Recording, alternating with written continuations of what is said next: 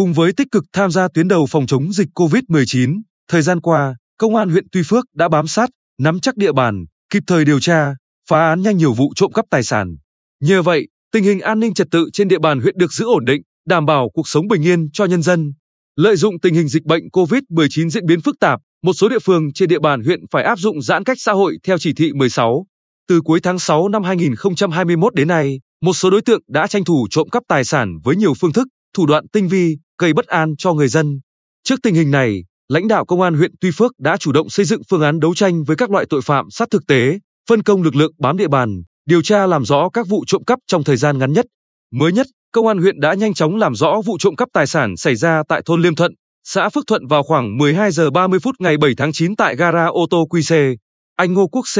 chủ gara cho hay, khi tôi đến gara làm việc thì phát hiện kẻ gian đã đột nhập, bẻ khóa nhà kho, lấy trộm ba máy vặn ốc vít dùng để quay lốp, cầm xe, một máy hàn và một máy khoan, tổng trị giá hơn 20 triệu đồng. Ngay lập tức, tôi đã báo cáo sự việc đến công an để nhờ điều tra, truy bắt kẻ trộm.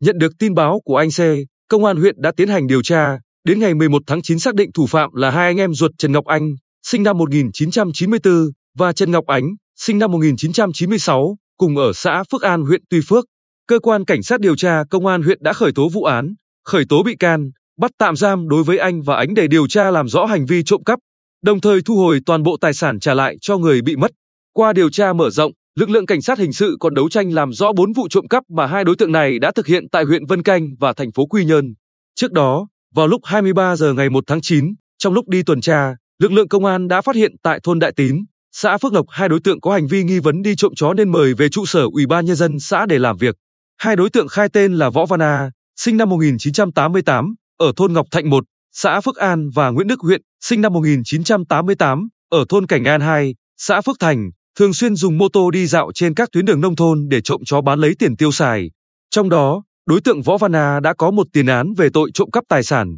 Thượng tá Lê Văn Cang, trưởng công an huyện Tuy Phước, đánh giá, nhờ tập trung tấn công chấn áp tội phạm, tình hình an ninh trật tự trên địa bàn huyện đã có nhiều chuyển biến tích cực. Số vụ phạm pháp hình sự và các tệ nạn xã hội giảm mạnh so với các năm trước.